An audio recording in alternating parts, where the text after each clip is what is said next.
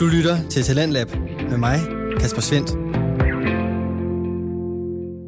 Her i anden time af aftens program, der skal du først lytte til anden del af aftens afsnit fra podcasten Det Spirituelle Hjørne med verden anne Sofie Packard, og så vil du også blive præsenteret for et afsnit fra podcasten Feminist på prøve.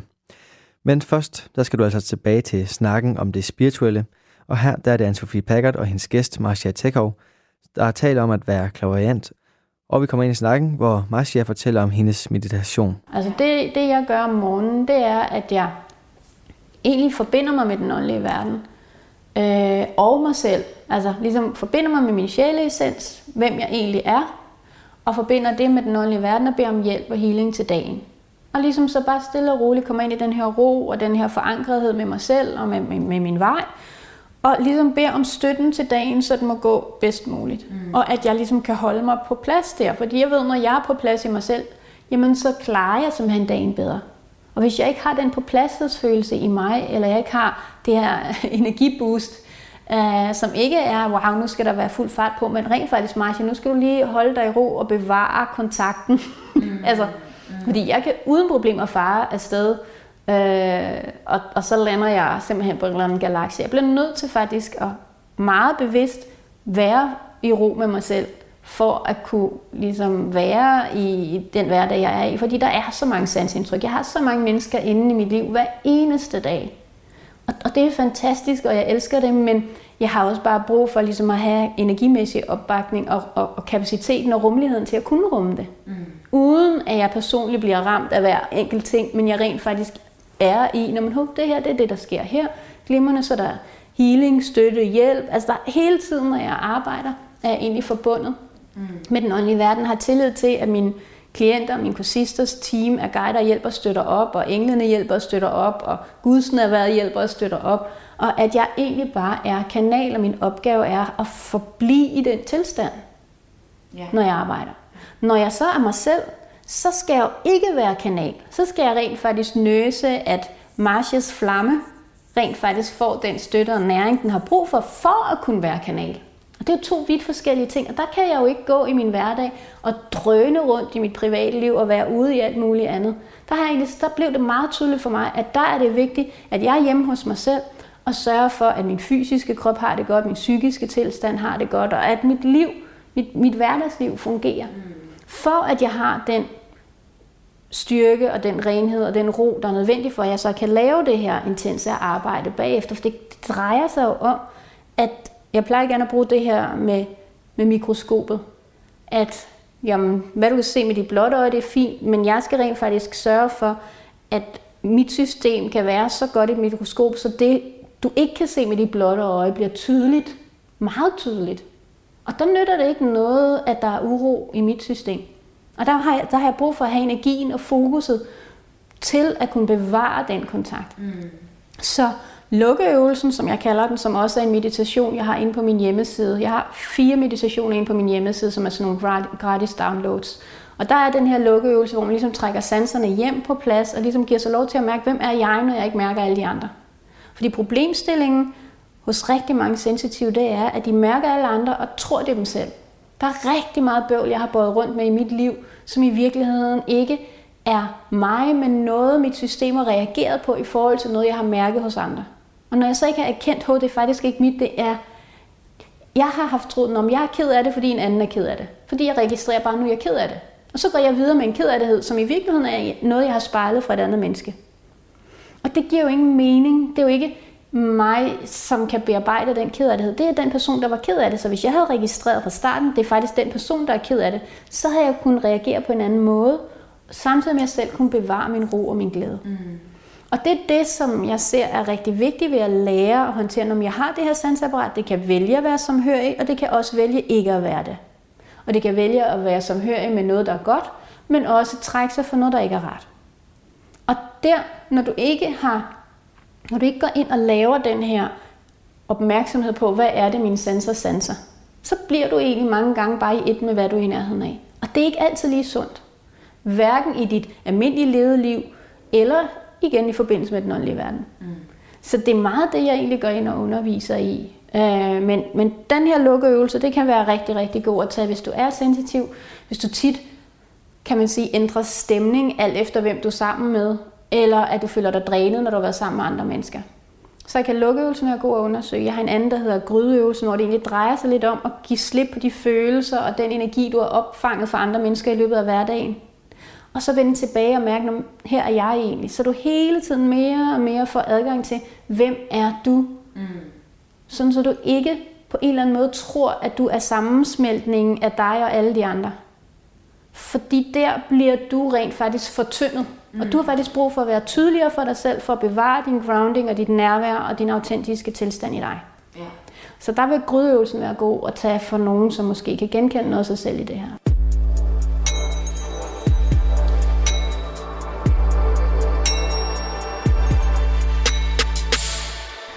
Jeg kom til at tænke på også noget, vi talte om, inden vi gik i gang med at optage, øhm, i forbindelse med, at du selv søger ind på klaveranceskolen og sådan noget. Du sagde til mig, altså, hvis ikke du havde gjort det, så havde du muligvis gået til en psykiater, fordi du var skræmt over det her, du oplevede. Og det er der nok også mange, der, der tænker, okay, at se ting og høre ting, selvom det ikke er så fysisk, man kan se og høre med sine øjne og ører, så det er alligevel noget, der går og bryder ind i ens hoved, hvis man kan sige det sådan. Og det øh, kunne godt lyde som psykisk sygdom. Mm. Så hvad tænker du om det? Altså det der, det der på det tidspunkt var min udfordring her, det var, at jeg var jo naturvidenskabeligt opdraget. Jeg var ret langt i biolog, altså biologiuddannelse på det tidspunkt. Jeg havde en følsomhed, som var så intens, at jeg ligesom virkelig forsøgte at holde den stangen. Og jeg kunne mærke nærvær. Jeg forstod ikke, at det nærvær, jeg sansede med min klar følelse og med min sansapparat, at det rent faktisk, altså spejlnoner, at det rent faktisk var den åndelige verden. Men jeg havde det jo på en eller anden led på fornemmelsen. Men der var ikke nogen steder, der gav mening rigtigt. Og der, når du ser ting, du hører ting, du mærker ting, altså jeg vågnede om natten og oplevede ting, jeg ikke kunne forklare, Uh, der var områder i, min, i mit hus dengang, jeg ikke havde lyst til at være i. Jeg følte mig altid overvåget, jeg følte mig aldrig alene, og jeg boede i, altså jeg boede i et lille hus ude på landet lige op til en skov. Der var ingen mennesker. Så jeg kunne ikke rigtig, jeg, kunne, jeg havde svært ved, jeg havde svært ved ligesom at håndtere alle de her ting. Og der var min tanke, jamen er der noget helt galt med mig, eller hvad er det her? Og så var der så heldigvis, kan man sige, det her med, at jeg så søgte ind på den her klavianceskole, fordi jeg trods alt har nået så meget inde i mit system på det tidspunkt, så at jeg måtte på et eller andet punkt acceptere, at der måtte være en åndelig verden. For der havde jeg jo haft de her drømme om ting, der var opstået, eller var sket efter, jeg havde drømt ja. dem. Så, så jeg havde jo ligesom fået nogle beviser, eller nogle, kan man sige, noget adgang til den åndelige verden. Og det gjorde så, at jeg nok, kan man sige, at jeg valgte at sige, okay, jeg giver det her et skud men jeg vil virkelig gerne bare have ro. Ikke? Mm. Så, så det der sker er jo mange gange, når jeg arbejder med for eksempel unge mennesker, som hører stemmer, så er det egentlig rimelig vigtigt at finde ud af, er det fordi de har psykiske evner og har den her adgang, eller er det fordi der egentlig er noget galt? Og hvis de rent faktisk hører stemmer, men ikke er forbundet ind med søjlende lys, jeg kalder det søjlende lys, men, men, men den kærlige åndelige verden, og de ikke har en ro og en tryghed inde i sig, fordi de er blevet bange, eller fordi at de har haft et liv, hvor de ikke har oplevet den her basale tryghed, så vil du altid have en frygt. Og den frygt er ikke sund for et menneske at have. Og det kan skabe mere skævhed, end det skal. Så jeg er overbevist om, at i, i takt med, at vi forstår mere og mere omkring, hvordan mennesket fungerer, og hvad vi egentlig rummer, så vil vi også have lettere ved at hjælpe og støtte sensitive mennesker, eller folk, som vi nu siger er psykisk syge eller har en diagnose, som i virkeligheden bare er en, nogle kapaciteter, som ikke er blevet formet ordentligt eller støttet ordentligt, og derfor, når de ikke er blevet mødt, respekteret og altså de her evner eller potentialer, jamen så er der øh, så, så sker der simpelthen nogle, nogle skævheder, der ikke behøver at være der. Så er der selvfølgelig nogen, der er psykisk syge, og de har brug for masser af hjælp også. Så det er jo ikke fordi, at alle, som hører stemmer, er klaviante og medier. Der er jo nogen, som har en psykisk sygdom, og, og det er helt fint. Men, men, men mange af dem, jeg har haft med at gøre igennem min... Altså, det er jo rigtig mange år, jeg har haft arbejde med det. Altså siden 2001 til nu, ikke? Det er 18 år. Og der er rigtig mange af dem, hvor at hvis de havde været, havde snakket med en inden for kan man sige, en læge eller en anden, jamen så var det, altså, så havde de været et andet sted. Mm. Hvor at, jamen, hvis de, det, der sker jo mange gange, jeg så lærer folk at styre deres sansapparat. Lærer dem at forbinde sig med deres skytsengel, eller skytsguide, eller bede om hjælp, eller connecte med Gud, eller gøre noget andet, alt efter hvad der er passende til det enkelte menneske.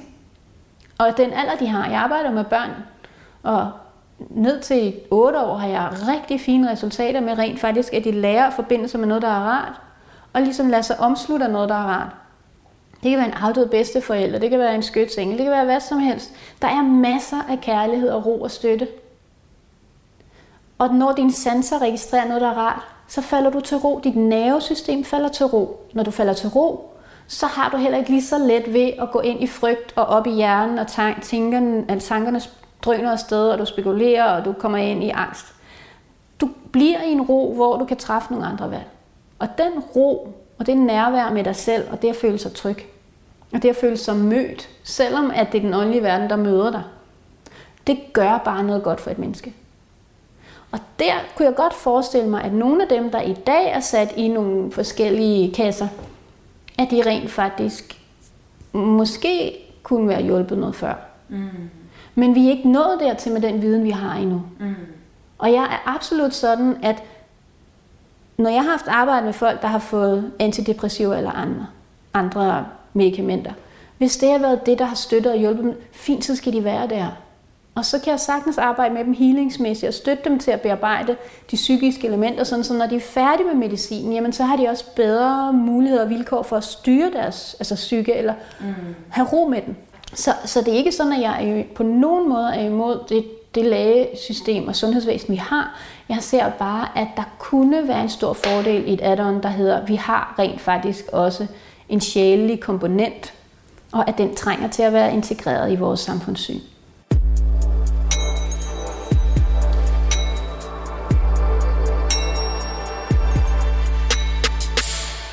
Her til sidst, så tænkte jeg, lige at komme ind på sådan noget med, altså klæbe og man kan sige sådan lidt, altså ting, man måske lige skal være lidt bevidst om. Altså jeg ved, du også er modstander af, at man leger ånden i glasset, fordi det er egentlig ikke en leg. Mm. Det, som jeg vil sige i forhold til ånden i glasset, eller i forhold til generelt set kontakt med den åndelige verden, det er, at selvfølgelig skal vi have respekt for, hvad vi har med at gøre. Og igen, når du for eksempel laver ånd i glasset, forestil dig lidt, ofte så er det sådan noget med nedrullede gardiner, man er anspændt, og alle bogstaverne er der, og tallene er der, og wow. Der er en stemning af spænding, men også uh, altså, den der, ej, mm. men også frygt. Mm. Det er bare ikke den bedste måde at have kontakt med den åndelige verden på. Igen, når jeg når tilbage, altså i forhold til, hvad jeg lige har sagt før, at når vi er i ro, og vi er trygge, mm så har vi adgang til mere ro, mere kærlighed, mere tryghed. Ja. Når du er anspændt, og du lidt synes, det, det er det, der er sjovt med mennesker, ikke? De synes faktisk, det er en lille smule spændende at blive skræmt. Ja. I virkeligheden er det sådan, ej, det er lidt bedre med en dårlig historie end en god historie. Ja. Det er bare rigtig dårligt menneskeligt træk, at det er sådan. Ja. Fordi der vil du altid åbne op for mere ballade. Og selvom der skulle være noget godt, så vil du sørge for at tolke det som noget dårligt. Mm. Men for mig at se, er det rigtig afgørende, at når vi laver noget, hvor vi connecter med den åndelige verden, at vi er forbundet ind med vores åndelige guide-team, eller nogen, som vi har tillid til, hjælper og støtter os. Øh, og det kan man for eksempel gøre på, på flere måder. Øh, jeg arbejder mange gange med et begreb, jeg kalder søjlende lys, som jeg egentlig ser som sådan en portal mellem det fysiske og ikke-fysiske. Og grunden til, at jeg kalder den det på den måde, det er, at mange, som har haft nærdødsoplevelser, de beskriver, at de ligesom har set deres fysiske krop ligge på jorden, og så er de ligesom gået over i en tunnel af lys, hvor der har været roligt og fredfyldt. Og så har de snakket med sig selv, eller med nogle afdøde, eller med Gud, eller eller de er nået til en erkendelse af, nu vil jeg leve igen. Swoop, så går de ned i den fysiske krop igen. Og den der tunnel, for mig at se den her gåen op de går fra en fysisk tilstand til en ikke-fysisk tilstand og møder den ikke-fysiske verden i en ren kontakt. Hvor der er kærlighed, der er lys, der er fred. Der har vi brug for at være forbundet med, hvis vi skal arbejde med den åndelige verden. Ikke vores frygt, ikke vores spænding for det mystiske og ukulte, men fra det punkt, hvor vi er trygge og fredfyldte, og hvor vi connecter med det, Derfra kan vi trække englekort. Så det jeg gør, det er, at jeg arbejder med den her søjle lys kommer ned, omslutter os, og vi er forbundet med den. Vores sjæl, for mig at se, når vi vælger at blive født, så træder vi ned igennem den her tunnel af lys og begynder at samarbejde med fysisk krop. Når vi drømmer, så smutter vi lige lidt op, for vi slipper lidt den fysiske krop. Vi er stadig forbundet med den fysiske krop, men vores sjæl er inde og får inspiration og healing og læringer i løbet af natten, og du får healing til at fordøje øh, de oplevelser, du har haft i dit liv eller i løbet af dagen. Så der er alligevel en dyb forbundethed mellem dig og dit guide-team. Vi har simpelthen et team af guider og hjælpere og engle, som støtter os. Men når vi ikke lytter, når vi ikke tager imod hjælpen, så er det lidt sværere for dem, men hvis vi begynder at faktisk tage imod hjælpen og støtten til vores hverdag, ikke fordi den åndelige verden skal styre vores liv, det er os, der har brug for at styre vores liv. Mm. Men vi kan lytte ind og træffe nogle beslutninger ud fra, hvad der føles rigtigt på et langt dybere plan, end hvad vi tænker er rigtigt, eller hvad vores omgivelser mener er rigtigt, men hvad vi dybt intuitivt ind i os fornemmer som det rigtige. Mm. Og der kan man også sige, man kan sige, hvis man skal hvis man skal give lytterne et godt råd, eller hvad man også kan tage med fra den her podcast, så vil jeg da også helt klart sige det her med, altså dyrk det gode, og dyrk det smukke, og dyrk kærligheden, og måske altså, søg lidt væk fra, altså man kan sige, gossip og sladder og vold og altså kriminalsager og alt muligt andet, fordi det tjener der ikke så godt. Altså, altså for, for mig at se, er det jo egentlig en form for forurening af vores system. Ja. Men det er jo også, for mig, jeg, over, altså, jeg er fuldt klar over, hvordan verden også hænger sammen. Mm-hmm. Men jeg har også bare valgt, jamen, hvor vil jeg vægte min opmærksomhed. Ja. Og derfor har jeg egentlig fravalgt at se TV-avisen og nyheder på den led. Men jeg er stadig orienteret omkring, hvad sker der. Jeg har der avisen dernede. Altså, ja, ja, ja. Der er sådan, men, men, men det er at finde den der rette, altså en balance, men hvor vi faktisk også lægger mærke til de gode ting. Og når du er i kontakt med den åndelige verden, så er det afgørende, at det er der, du connecter. Mm. Fordi for mig er den åndelige verden fuldstændig ligesom den almindelige fysiske verden. Der er gode mennesker, og der er nogen, som er, som, som kan man sige, er lidt opmærksom på, hvad der er bedst for dem. Yeah. På bekostning af dig. Og det kan der godt være nogen afdøde, som ikke er nået så langt i deres udviklingsproces endnu, eller deres øh, klarhed omkring, om hvem var jeg egentlig som levende, og hvad vil jeg egentlig gerne videre med nu. Altså, du kan få lov til ligesom at være i dine egne processer og mønstre, også når du er afdød. Mm. Og mange, rigtig, rigtig mange, de ser deres liv passere revy og kommer ind i de indsigter med, ej, der kunne jeg have gjort det bedre, og når det er sådan, og, og, og nogen, de skal lige være der lidt længere tid, og nogle af dem, dem har vi faktisk ikke brug for at være i kontakt med. Men det er dem, som når du sidder og laver ånd i glasset, så spørger du, er der nogen? Der vil altid være nogen. Men det er bare ikke alle sammen, der er lige konstruktive at være i kontakt med, ligesom det ikke er alle mennesker, du møder på din vej, der er lige konstruktive for dig at være i kontakt sige, med. Og hvis man spørger i frygt, og i angst og i en eller anden form for sensationsløs, så er det ja. også det, man, tilkalder, ja. det, man kalder lige netop. Ja. Og det er der, hvor at det er for mig at se afgørende, at vi har en respekt for, at når vi arbejder med den åndelige verden, så skal vi også ind i os selv være i den ro, ind i den kærlighed. Øh, at vi connecter det sted, og derfra, når vi er der, så bliver vi også støttet rigtig, rigtig meget der. Og vi kan jo ikke altid være der, men hvis du har adgang til dig selv i det punkt, selvom du er frygtsom og alligevel beder om hjælpen, så skal den nok dukke op. Så søjlen af lys forbinder ind med dig selv der. Ikke noget med, du skal flyve op til englen, eller du skal op til din guider. Din guider er i søjlen af lys. De omslutter dig, de hjælper dig. Hvis man kan se det på den led. Men at gøre tingene bare for at lege, eller for sensationen, eller for spændingen, det er simpelthen for mig at se ikke lige konstruktivt. Mm. Så derfor lærer jeg rigtig meget folk at arbejde med, jamen, hvor er de i sig selv, og hvad er det, de connecter med. Sådan så når de gradvist mere og mere får den forbundethed ind. Og der er det meget let med healingen, fordi der bliver du egentlig forbundet ind i den her kanal, mm. eller kilde. Så du egentlig lærer, når, hvordan er det at være forbundet med den her intense kærlighedsstrømning. Ja, det kan jeg også huske, da jeg tog. Jeg har Reiki 1 ja, hos, øh, hos Marianne Luxen. Ja. Og, og der fortalte hun nemlig også det her med, at man oplever tit at blive mere sensitiv, når man har Reiki. Og man, det er ikke noget med at sige, at jeg, jeg burde ikke se det her, eller jeg burde ikke gøre det, fordi helt naturligt så søger man væk fra øh, altså voldelige tv-programmer og sladder og, og negative hvad kan man sige, omgivelser, fordi at, at man bare kan mærke, at det påvirker en dårligt. Ja. Så, øh. Og det er der, hvor at, at det, jeg synes, der er spændende ved det der, jo mere du kommer ind og siger ja til din autentiske rene del, jo mere søger du også automatisk hen til situationer, hvor det kan ske. Mm.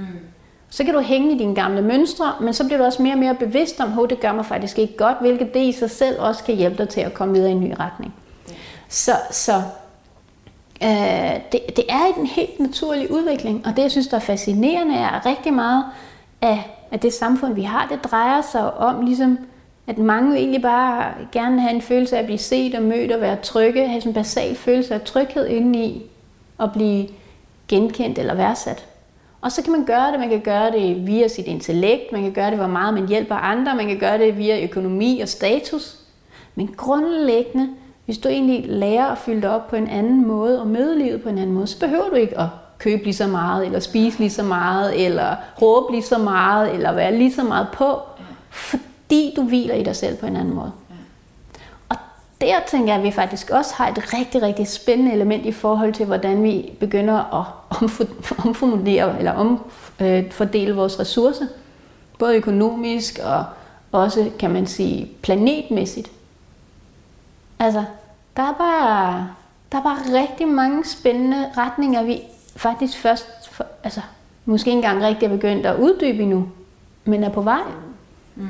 Som for mig se skaber håb. Det mener jeg også. og med de ord, så må vi slutte. Radio 4 taler med Danmark. Det var sidste del af aftenens afsnit fra podcasten Det Spirituelle Hjørne med verden Anne-Sophie Packard. Den næste podcast, jeg kan præsentere dig for her til aften, den hedder Feminist på prøve, og den har verden Christina Skrøder.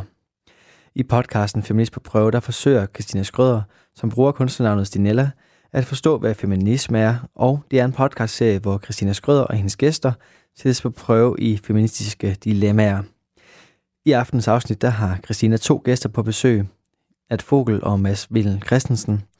De er med til en snak omkring begrebet pick me, som at Fogel har været inde og snakke omkring i et andet afsnit. Men snakken kommer rundt om mange forskellige aspekter omkring det at være kvinde, omkring det at være feminist og omkring at være menneske. Men øh, jeg synes, vi skal starte med at lave en lille introduktion af Nat. Mm-hmm. Nat, hun er koreograf, hun er mor til tre, så er hun aktivist, og så er hun feminist. Og øh, ja, bag mig faktisk, øh, der, der står øh, Mads Vedel Christensen, og han er sociolog.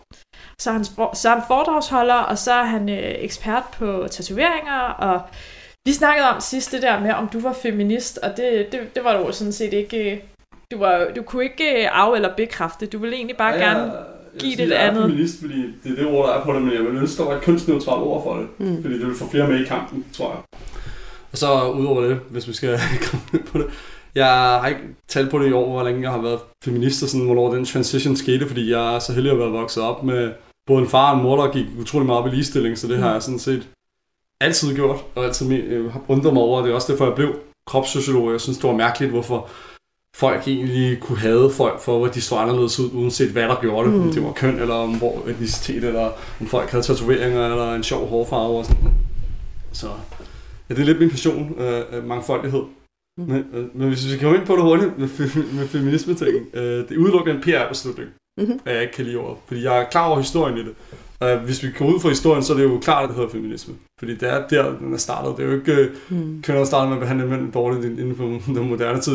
Vi kan ikke snakke om, hvad der sker i stenene. Nej, det er der ikke interesse i. Ja. Men det er udelukkende en PR-beslutning. Fordi mm-hmm. jeg ved, at jeg ser tit mænd, der sådan, jamen, der er jo femi med det. Det er også rigtigt nok. Mm. Det er jo et, et, et, ord med en feministisk sådan, e- etymologi. Mm. Og historien bag så det er udelukkende PR-mæssigt, og hvis man, jeg tænker, hvis man lavede et kunstneutralt ord i dag, mm. fordi det handler jo om ligestilling først og fremmest og retten til, at alle kan få lov til at selvbestemme over mm. sig selv, og have lige ret til at være sig selv i vores verden, så tror jeg faktisk, at flere mænd vil være med, mm. hvis det var kønsneutralt. Mm.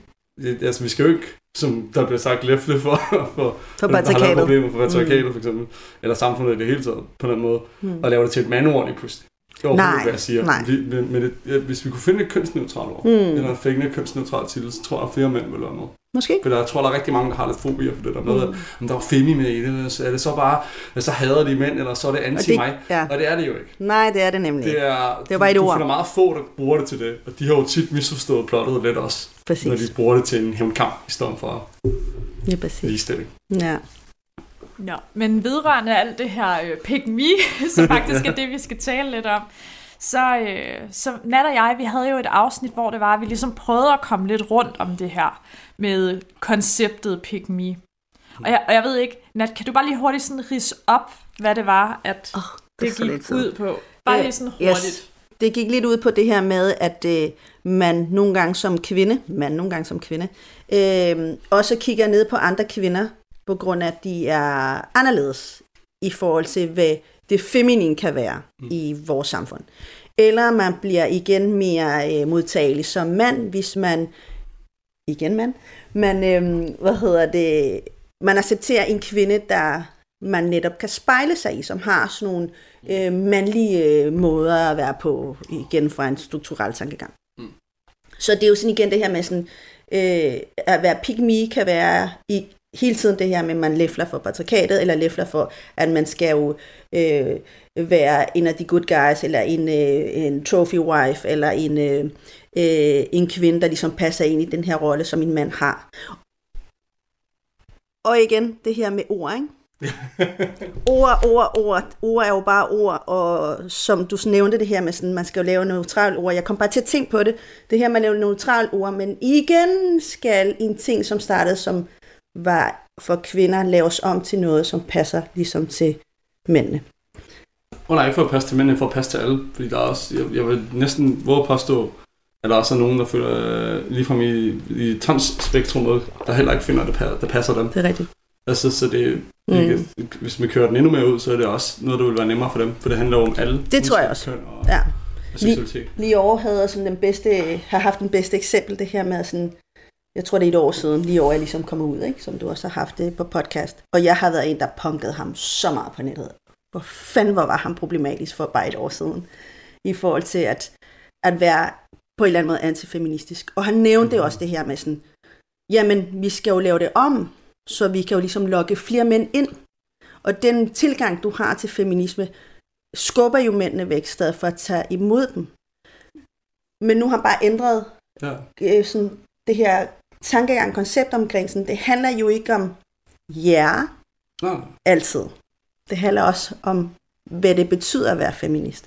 Og nogle gange skal man bare sidde og lytte. Jo, men hvis vi kun sidder og lytter som mænd, så bliver det jo ikke, øh, så kommer der ikke til at ske nogen ændringer. Det er er problemet. Måske. Altså Nej, det, det gjorde det i hvert fald for Lior, da han... få alle med. Ja, men det gjorde det i hvert fald for Lior, da han stoppede med at snakke så meget, så ændrede hele hans måde at tænke på lige pludselig. Nå, jo. så kunne han sætte sig ned og sige, ah, det var det, jeg prøvede at sige til mig i et år. Yes, det Nå, var nej, ligesom det. Jeg mener heller ikke på den måde. Ja. Jeg mener, nu mener jeg mere bare sådan, i den generelle debat, at alle bliver nødt til at være med, og vi bliver nødt til at få alle til at være med og forstå os, så det hjælper også, når der er mænd, der er ude og snakke Det gør det. teori.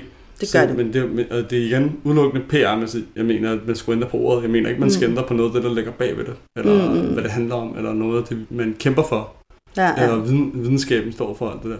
Altså, jeg er ikke mindre feministisk, bare fordi jeg synes, at det ville være en klog beslutning at ændre ordet. Jeg Hvorfor mener bare et ord? 100% at der skal være fuldstændig ligestilling. Mm. Og det er netop det.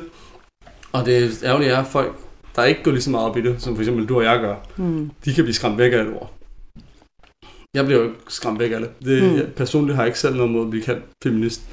Jeg ved bare, at jeg har mødt så mange mænd, der st- står og tænker, det er sådan ærgerligt ord, det er jo feministisk, det er jo for kvinder, og, sådan, og det er jo det, der er problemet. Ja, fordi kvinder er jo altid fyre. Nu kommer vi væk fra det, vi skal snakke Ja, om igen. Pick me. Men ja, pick me ting. En af de Ja. første tanker, jeg havde efter at have hørt jeres afsnit for eksempel, var, at det er jo ikke kun kvinder, der er pick me. For jeg har oplevet så mange mænd for eksempel, der også gør det der med, om så, om, øh, selv hvis vi skubber det lidt videre, Mm-hmm. selv hvis det er mænd, der er til mænd, at, mm. at de kan også finde, ud- finde på at være sådan, "Jamen, så klæder jeg mig på på den her måde, fordi de synes, de andre, øh, de andre mm. er jo lækker. Men også øh, nogle heteromænd. Jeg er ikke selv i tilfældet, fordi jeg er sådan lidt mere en type, der jeg er, som jeg er. Hvis vi ikke kan lide det, så er der sikkert en anden, der kan. Uh, Men andre er jo meget mere, uanset hvad køn de er, eller hvem de er til, til at tænke, jamen jeg vil gerne klæde mig på den her måde, fordi så ved jeg så, hvad andre synes om det, og så kan andre, og når andre synes om det, så synes Mm. dem, jeg vil have fat i, sikkert også om det. mm. Og det pick me tendensen på den måde er lidt mere øh, kunstner. Selvfølgelig er det, er, er, er lidt mere ærgerligt for kvinder, når der ligger en dobbelt ting mm. i det med, at de så er efter for et uh, system, mm. i nogle tilfælde, der prøver at undertrykke det, men, men selve pick me ting vil jeg bare ind på, er ikke kun kvinder, det er heller ikke kun mænd, det er sådan, mm. alle mulige mennesker kan være der i alle mulige anti, øh, situationer og kontekst. Mm.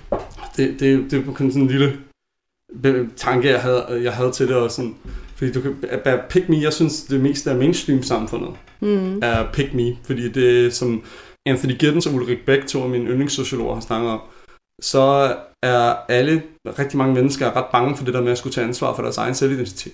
Mm.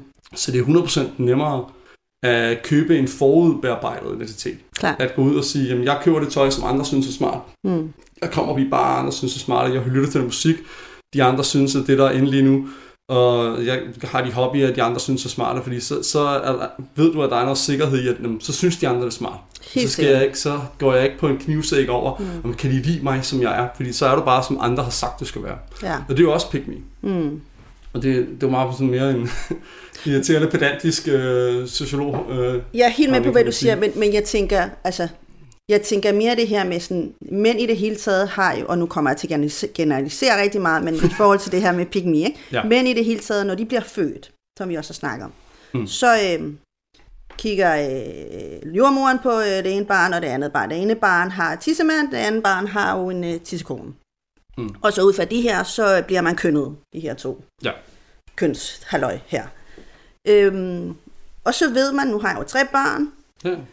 øh, så ved man, at, at øh, hvis det er et drengebarn, så bliver han påvirket af omverdenen af, at øh, du kan have på, hvad du har lyst til.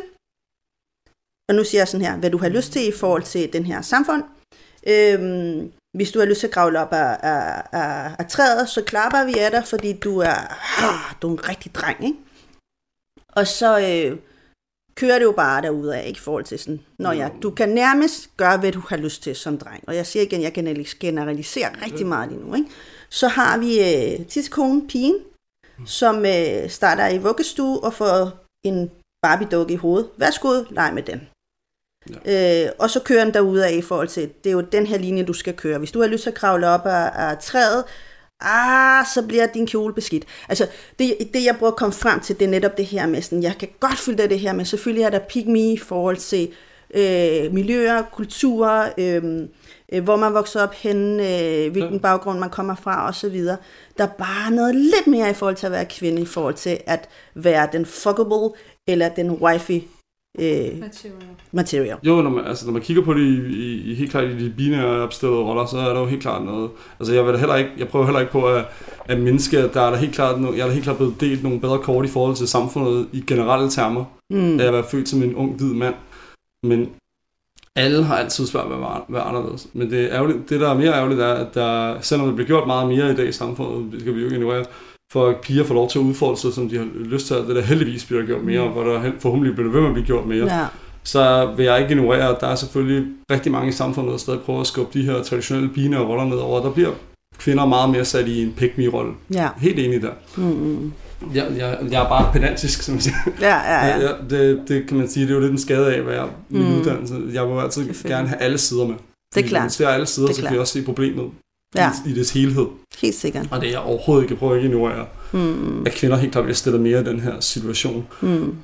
Men, men når, når, når det er sagt, jeg lige prøve at komme i tanke der var nemlig en pointe, jeg havde, hvor det ikke var sådan, det, det er bare, der er mere, når kvinder bruger det om andre kvinder, for eksempel, ja. som vi snakkede om sidst, mm. der synes jeg, det bliver for hurtigt en catch-all og en måde at mm. dømme andre på. Mm. Og problemet er, at nu mere vi står sammen, både mænd og kvinder inden for det her banner om ligestilling og det, mm. desto mere kan vi få dem, der ikke er enige i det, med på vognen. Ja. Så når vi begynder at, at, at drive kamp mod hinanden, mm. at kvinder begynder at sige, at du er en pick me, fordi du kan lide det der, mm. i stedet for at at være åben for det, som Judith Butler snakker om, hun snakker også om inden mm-hmm. podcastet, hun snakker netop det der med, jamen det vi kæmper om er jo, at vi skal have ret til uanset køn, øh, og udse det hele, hvor vi er fra det, at alle skal have lov til at selvdeterminere. Mm. Altså selv at bestemme, hvem er jeg, hvordan vil jeg se ud, hvad har jeg lyst til at lave i mit liv, hvad har, hvem har jeg lyst til at være sammen med. Men, men i det ligger der jo også, og så skal man jo også have, give lov til, at der er nogen, der har lyst til at opfylde de der traditionelle roller. Ja. Og så skal de jo ikke hades på det, fordi hvis vi, mm. hvis vi så begynder at sige, så er du pick me, så melder de kvinder sig ud mm. som måske kunne være feminister, men man alligevel synes, de her traditionelle roller passer mm. til dem. Mm. Fordi som jeg ser det, så er feminisme om, at vi skal støtte hinanden til selv at vælge, hvem har vi lyst til at være. Mm. Helt præcis som vi selv vil. Ja. Og når vi begynder at gå ud i, om du er ikke korrekt, eller du er ikke mm. ægte, eller du gør det ikke på den ordentlige måde, så bliver vi en del af problemet, mm. i stedet for at løse problemet. Det er sikkert. Altså grund til, at jeg sådan sagde til, til dig netop det der med, at vi tager pick syndromet som jeg kaldte det frem, ikke? Det er jo blandt andet, fordi jeg læste på et tidspunkt en artikel om, nu kan jeg ikke huske, hvad det er, fordi igen det der med at huske navne. øhm, men, men den her kvinde øh, skrev en, øh, en artikel omkring det her med, hun kaldte det ikke pick me, men hun kaldte det den, den, det her forhold, øh, piger starter med at være, altså venskab og alle de her ting, og hvordan det udvikler sig. At når man sådan går i femte, nu øh, Nå, nå. arbejder også med unge, unge mennesker, ja, ja. men når man går cirka 5. 6. klasse, ikke, så bliver det altid som regel sådan nogle øh, klikker i forhold til piger og drenge. Ikke? Og man siger som regel altid sådan, øh, åh, piger de er bare så hårde mod hinanden, de laver bare klikker. Alt det her med sådan, mm. den måde piger snakker på, det er jo totalt tageligt at snakke sådan med hinanden, og de udelukker nogen og så videre. Øh, hvor hun forklarer det her med, at piger lærer ret hurtigt at øh, socialisere sig. Hvordan lærer man at snakke sammen? Og selvfølgelig er der jo en masse tidspunkter, hvor man eksperimenterer, og det er jo det omkring 5. og 6. klasse. Hvordan kan man være venner? Skal jeg snakke bag din ryg, eller skal jeg sige fra? Hvordan lærer jeg at sige fra? Alle de her ting. Det, det får vi lov til at øve sig i. Det gør drenge jo ikke. Drenge, de slås. Øh, der er jeg helt enig. Faktisk skal jeg sige, at øh, så det er fra sociologisk perspektiv, at alle, uanset køn, oplever socialisering, også sekundær socialisering, som man kalder det. Ja. Det er, når man når uden for familien. Altså, der er en mm. primær socialisering, ja. som sker helt i det små. Det ved du specielt som mor. Altså, mm. Det er jo, mm. når de kun har med dig, og med mm. hvem der ellers kunne være i livet, om der er andre. Mm-hmm. Øh, den nære familie, bedsteforældre og sådan noget at gøre. Der får de en primær socialisering fra familien, når der er noget hjemmekultur der, og nogle principper om verden derfra. Mm. Og så sker den sekundære socialisering. Men jeg synes ikke, drengen er dårligere til det end piger. Jeg synes heller ikke, der sker mindre af det. Det kan være, der er en lidt anderledes natur, specielt hvis det er drenge, der for eksempel i provinsen i nogle af de områder, hvor der sker lidt mere af de traditionelle roller, mm. som Køge, hvor jeg voksede op, for eksempel, ja, ja, ja. hvor jeg fik tæsk for at være en anderledes dreng, der ja, ja, meget. Mm. Jeg synes ikke, der sker mindre socialisering. Mm. Det sker bare på en anden måde, når man bibeholder de traditionelle binære kønsroller. Og det synes du ikke, der er? Øh, jeg synes 100% Okay. Alt efter, hvor man er henne, at de ja. bliver, og, og det er jo alt efter, hvem man spørger om. Klar. Jeg synes, der er flere og flere, selv i provinsen, mm-hmm. der ikke uh, går de, køber direkte ind i de binære kønsroller og, og gør pigerne til pick me-typer og drengene mm. til vælgere. Mm. Uh, jeg, jeg synes uh, helt klart, at der sker mere, der specielt i storbyerne, mm. at, at der bliver mere nuance i det. Mm. Men selvfølgelig, der er et problem hver gang, det sker. Altså, ja. der, og der er jo nogen for sam, samfundet er jo også en struktur, som du selv snakkede om sidste gang, ja. både lovgivning, normer og kulturelle øh, værdier, mm-hmm. hvor det bliver også skubbet ned i dem. Og det er jo den sekundære socialisering. Helt Selv hvis forældrene hjemmefra har gjort meget for at nuancere dem og, og gøre, at de, at de måske vokser op med lidt mere mangfoldige tankegang, så kan mm. den sekundære socialisering jo stadig presse dem lidt mere i retning af de binære roller. Mm. Så jeg vil sige, generelt i samfundet, hvis vi ikke skal kigge på det så nuanceret, men lige generaliseret et øjeblik, så vil jeg ikke mene, at der sker mindre socialisering fra drenge til piger, men det sker helt klart på forskellige måder. Ja. Ja. Øh, og i forskellige naturer, når de bliver skubbet ind i de binære øh, mm, mm, Helt sikkert. Altså nu, øhm, det jeg prøver at sige med det, det var det her med, at hvis du er vant til at lære at kommunikere, fra du er helt lille, at du er vant til at ud, udvise og, og vise dine følelser i forhold til, okay. nu trykker jeg ikke på py-knappen, Nej, nej, nej. Nu må jeg få lov til at sige, hvad det er, jeg, jeg mener. nej, nej, men jeg tænker også i det hele taget med det her med, med socialisering og, og øh, opdragelse i det hele taget. Der er piger lidt nemmere til, altså de, de er lidt mere, øh, øh, lidt mere, hvad hedder det, omfavnet som omkring deres egen følelser i forhold til, til drenge bliver tillært.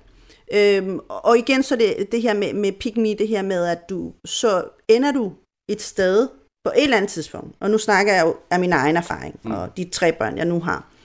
Øh, jeg vokset op i en uh, total mandekultur, mm. hvor man egentlig ikke snakkede om følelser. Altså jo, drengene snakkede med mig, med mig alene om følelser, men det gjorde man ikke i den store gruppe. Der var det jo helt forbudt, altså fordi der var så meget andet, man skulle ligesom måle pikke med. Altså, og jeg havde ikke nogen. Men på den måde, hvordan kan man gøre det, så snakker man i hvert fald ikke om følelser. Mere, ja. øhm, og jeg synes stadig den dag i dag, og det kan også godt være, at det er min generation, men nu har jeg også mange venner, som er yngre end mig, at jeg bliver stadig brugt som hende, som de går hen, stedet for at snakke mellem vennerne alene, ja. drengene, mændene. Jeg, jeg tror, der er noget generation og miljø i det. Altså, nu, mm. har jeg mm. også, øh, nu har jeg jo fulgt med i afsnittene også, at du fra et helt bestemt miljø, der jo er meget mm. kendt og berygtet for, at virkelig at give fat i at holde tæt fast i de binære, traditionelle ja. kønsroller.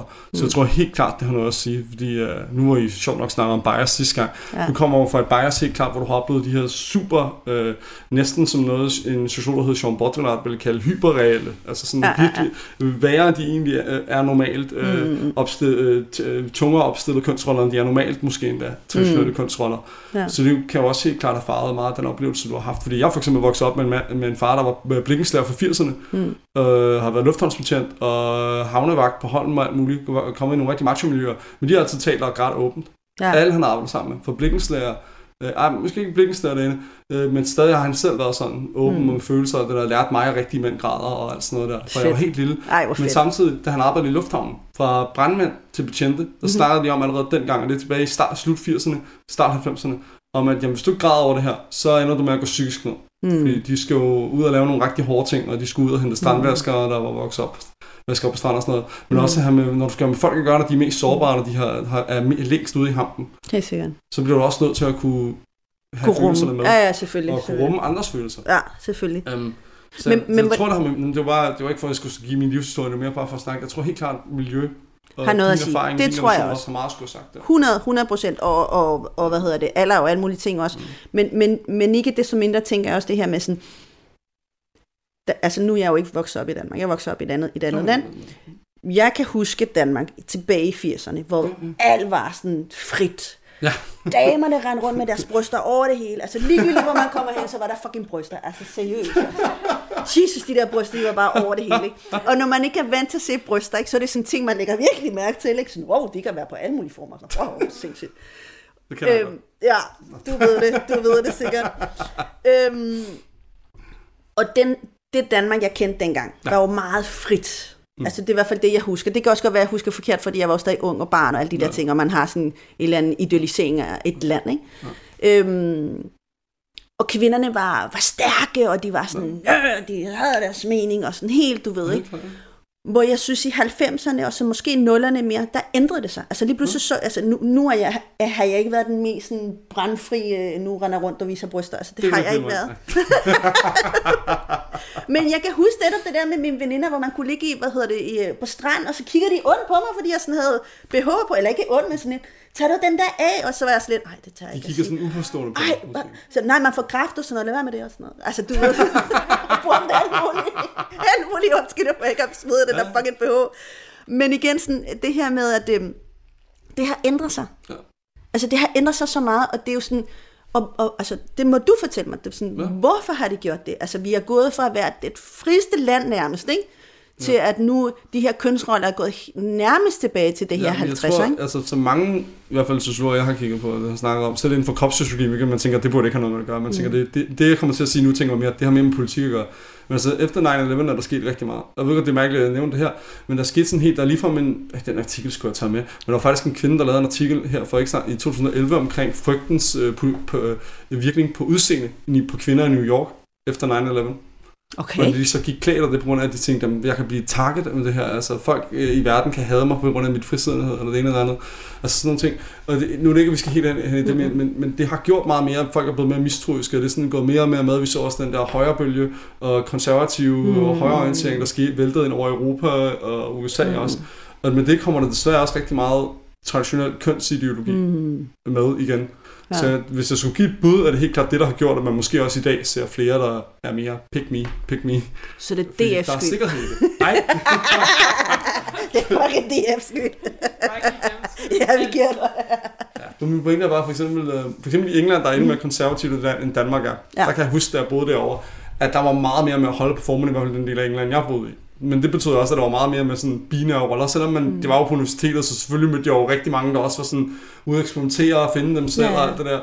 Og sådan, men, men det var sådan noget, hvor jeg tænkte fra, hvor jeg kom fra. Selvom mm. jeg havde vokset op i Køge. Det, at, at selv i, i, i de områder, jeg har fundet konservativt som Køge, der synes jeg stadig, folk har været sådan, det havde vi da gjort. Fundet lidt ud af, hvem vi var, og kommet i gang med at eksperimentere ja. inden det. Ja. Hvor i England der er der meget mere med, holde uniformen på, og pigerne skal gå i, i nederdel i skolen. Ja, ja, ja. Ej, altså jeg ved, at nu om dagen må de godt nogle gange have bukser på, men der er stadig en helt bestemt garderobe for pigerne i skolen, og en helt bestemt garderobe for mændene Ja, ja. i skolen derovre. Og det er jo også med til at reproducere det videre i samfundet. Så det var bare igen for at sige det med, at kultur spiller virkelig meget ind der. Mm, Altså mm. fordi hvis vi snakker med englænder, så tror jeg, at de vil genkende den der meget mere med, Selvfølgelig. at kvinder Fordi det har jo ligget ligesom i stræber, Ja. at mænd skal vil have dem, og der er mange flere... Og der Jeg tror også, det at man finder mange flere modstandere, hvilket er jo ærgerligt, når England er et meget større land end Danmark, Ja, øh, er feministisk idealisme øh, ja, end, end herhjemme. ja. Men igen, altså jeg tænker sådan, på en eller anden måde giver det god mening i forhold til England, netop også er et land, som har enormt mange fattige. Det har vi jo, det er jo først noget, Ja. vi har fået nu. Altså, det er jo ikke noget, vi har haft før i Ja, det var med i Danmark. deres klassesamfund derovre. Ja. Altså, de holder meget, igen, formerne kan til at Ja, du er arbejderklasse, så du forbliver arbejderklasse, du er middelklasse, du forbliver middelklasse. Mm. Vi har meget mere, hvad man kalder social mobilitet herhjemme. Mm. Og det håber jeg også kommer mere igen, når det kommer til det egentlig sociale område igen. Mm. Fordi jeg, jeg var nemlig rigtig glad for, hvordan der... Nu er jeg jo meget i folkeskolen, men jeg er glad for senere hen i mit mm. liv. For eksempel på gymnasiet, selvom det var nede i Køge og i ungdomsklubber og sådan noget. Man fik lov til at sådan, du kan lige prøve rundt omkring, og du kan finde ud af, hvem du er, og det er okay. Ja, ja, noget. præcis, ja. Nu bevæger jeg mig som sagt også, som vi snakker om inden podcastet, i de mere subkulturelle mm. Sfære, Ja, og kigger altid på normsamfundet, som er sådan noget med, okay, der får du ikke lov til at være dig selv. Der skal mm. kvinderne være kvinder, og de skal vel have mænd, og de skal Ja, ja, bejle for ja, dem. Og alt sådan noget. Så jeg kan helt klart ikke genkende til det der med, hvorfor man tænker, okay, pick me, shit, ja, ja, det er jo en epidemi. ja, ja. Men jeg, men jeg synes, at nu mere folk, der kommer, der bliver hele tiden, trods Mm. mm. den udvikling, vi ser politisk, mere plads til mangfold, mere mulighed for mangfoldighed, vil jeg hellere sige. Pladsen, det er jo, det er jo noget, der mere kommer an på samfundet og kulturens holdning. Ja. Ja. Der bliver mere mulighed for det. Og så Ja. længe muligheden er der, er der altid Mm. en chance for, at flere kan gribe Mm. fat i den. Præcis. At de ikke gør det, det er jo desværre, fordi at, igen den frygt, der snakker om tidligere med, at det er jo et ansvar, at, mm. at, at finde ud af at sige, jamen jeg vil ikke være pick me, jeg vil ikke bare gøre det her, fordi jeg vil have den, den her type mand. Jeg gider ikke, Mm. for eksempel, der er nogle, kvinde, der er nogle øh, psykologiske teoretikere og nogle feminister, der måske vil sige, at jamen, Christina hun har fået tatoveringer udelukkende, fordi hun vil gerne have fat i tatoverede mænd, eller synes, at mænd med tatoveringer, de er nice, så derfor så skal hun have tatoveringer også. Mm. Men det er jo det, der, er det, hvis man egentlig, det, er jo, det er jo det, der ikke er tilfældet med mange, der gør det. Mm. Altså, de fleste, der reflekterer over dem selv og vælger for dem selv, de jo gør det jo, kan jo måske vælge noget, hvor andre tænker, det har de gjort på grund af det der. Men det Mm. har de jo ikke. De har gjort Mm. det for dem selv. ja. Så derfor er min en gang, at man skal passe på med, hvor ofte man bruger det pick me, fordi man kan Mm. komme til at tysse nogen ned, der måske ikke tør stå op for dem selv, Mm. men som gerne vil være med. Mm.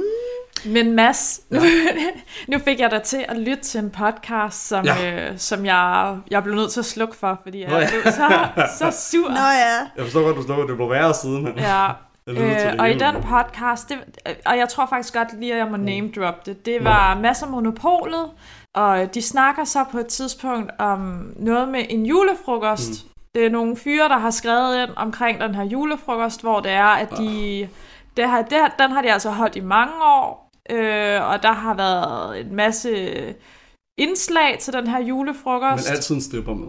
Og et af indslagene var okay, okay. altid, at der skulle være en stripper. Ja. Så er der så en af de her fyre i, øh, i den her gruppe, øh, og vi snakker måske sådan 20 mænd.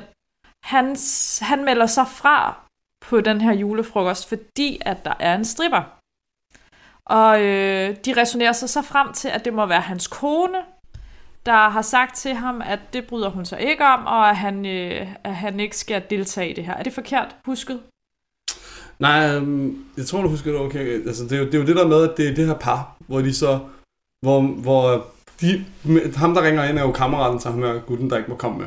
Og de mener, at det er kæresten, der har sagt, det må du ikke, for der er stripper med. Ja, ja. Og de mener så, at det er den her mand, der skal reddes. Så skal der have lov til at gøre, hvad de vil. Og det er jo sådan, der, kunne, der måtte jeg lægge mig fuldstændig ned og sige, der kan jeg godt se, at specielt den hacker det, så er uanset hvad hun er påvirket af, om det er hendes generation, eller om hun aldrig rigtig har reflekteret over det. Men det var jo rigtig meget sådan, hun talte de her to mænd efter Ja. ja. Altså specielt Mads Christensen Ja. talte for mig efter munden. Det var lige før, han lød mere fornuftig Ja. ja. end hende, fordi han næsten fik nævnt, næsten, kun lige næsten fik nævnt, om det kunne være, at de har fundet ud af det sammen. Mm. Men uanset hvad, så fik han så hævet den helt ned i, det er i skraldespanden igen, ved så bagefter at sige, men princippet skal de holde fast i. Mm. Så selvom man, venskab er vigtigere, så skal, de, så skal han ud af venskabsgruppen, fordi princippet er vigtigere. Ret forfærdeligt. Altså, ja. hun var enig i, at der skulle en striber med, og det skal de da ikke blande sig i. Hun er da, det forhold går helt klart i stykker, fordi at hun, hun kan ikke lade ham være, eller give ham du, frihed. Og kan du huske en ting, som jeg også øh, nævnte for dig, eller som du selv nævnte for mig, ja. øh, det der med, hvorfor er det lige pludselig problematisk, at en kvinde har øh, dårlig ja. selvværd? Ja, det var noget, faktisk noget, jeg nævnte, fordi jeg kunne ikke forstå, der var to ting, jeg ikke forstod der. Ja. For det første antog de med det samme, hvilket jeg ser som et stort problem, uden at kende hele historien, at det er en pige, der har forbudt ham det. Mm. Og muligheden, at de kunne have fundet ud af det som par, at, at uh, det, det kunne hun måske ikke lige holde til, at, at de gjorde, og så ville han være følsom over for hende eller hvad. Og for det andet var det det der med, at hun, at så sagde Nanny Nette Hak, at hun har dårlig selvværd, og derfor kan hun ikke tåle det. Og sådan, der sagde jeg til Christina, hvad er problemet i, at hun har dårlig selvværd?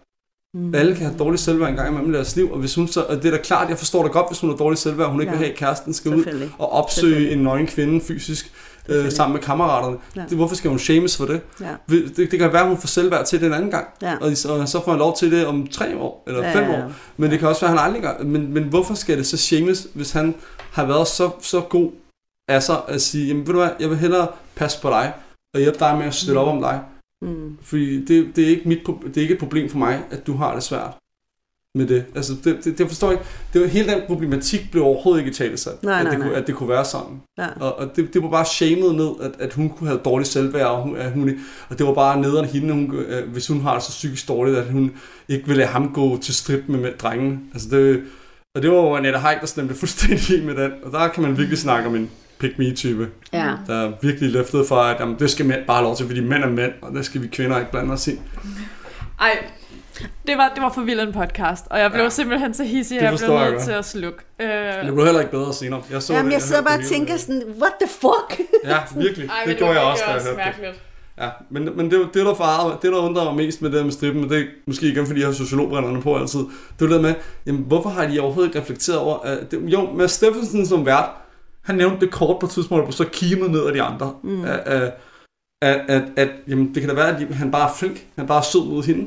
Det kan da være, at han bare prøver at være Støt. støtte hende. Ja. Og det blev bare kimet ned af de tre andre.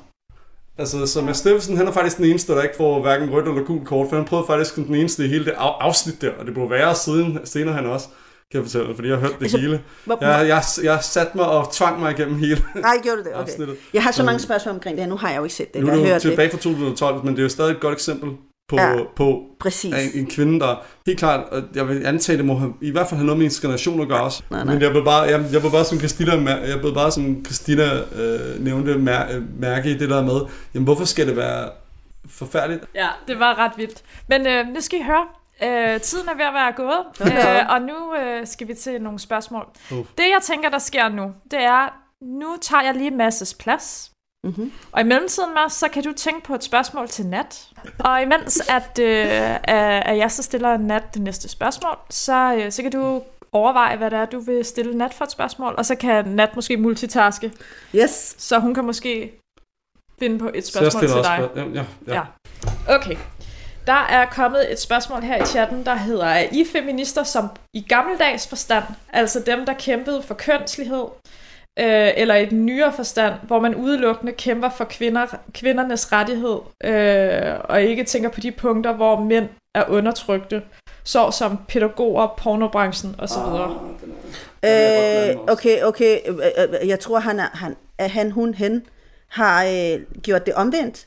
Altså, jeg tænker, Nej, jeg tror... Gammeldags forstand, det er jo ligesom, det, er jo, det var jo kun rødstrømper, som ja. kun kæmpede for de feministiske ja, del af det. Jeg os. Jeg, jeg, jeg, jeg er enig med Nat. Han har byttet lidt rundt på det. Ja, det har han. Fordi, fordi lige nu, så, så det, er feminisme sådan, øh, meget mangfoldig. Men det er, man... det, er, det, altså, det, det er netop sådan en mand, der har forstået det på grund af ordet. Altså feminist, han tænker sådan, jamen, så handler det kun om kvinder og kvinders rettigheder. Nej, det handler også om, det, det, det er fordi, for mange mænd har kun set de dårlige eksempler, og nogen slår ud på YouTube. Hvor okay, jeg forstår ikke, hvorfor folk ikke googler. Jeg forstår, prøv lige her, der er Wikipedia, ikke også? Der står helt forklaret. Der er faktisk 30 linjer, jeg har talt dem. 30 linjer, dude, ja. du kan læse omkring feminisme. Ja, det er så nemt. Men jeg er helt enig. Nej, altså feminisme i dag handler jo netop om, at også, altså for eksempel, Nå, det er, fordi, det er fordi folk lytter for meget til, hvordan de omtaler det i medierne. Der, siger mm. de kun, der snakker de feminister om så kvinder og voldtægt. Nej, hvis du snakker med feminister om det, så handler det om alle, bliver voldtaget. Uden køn, uden, uanset dit køn, Om du er trans, mand, kvinde, cis, Præcis. eller noget andet. Hvis voldtægt er forkert, for eksempel. Det er en af tingene. Mm. Pornobranchen, der vil det også være for en, femi- for en egentlig feminist mm. i dag. Mm. Hvis det er en ægte feminist, så vil pornobranchen heller ikke handle om, om mænd undertrykt eller kvinder. Det vil handle om folk, der er undertrykt i pornobranchen.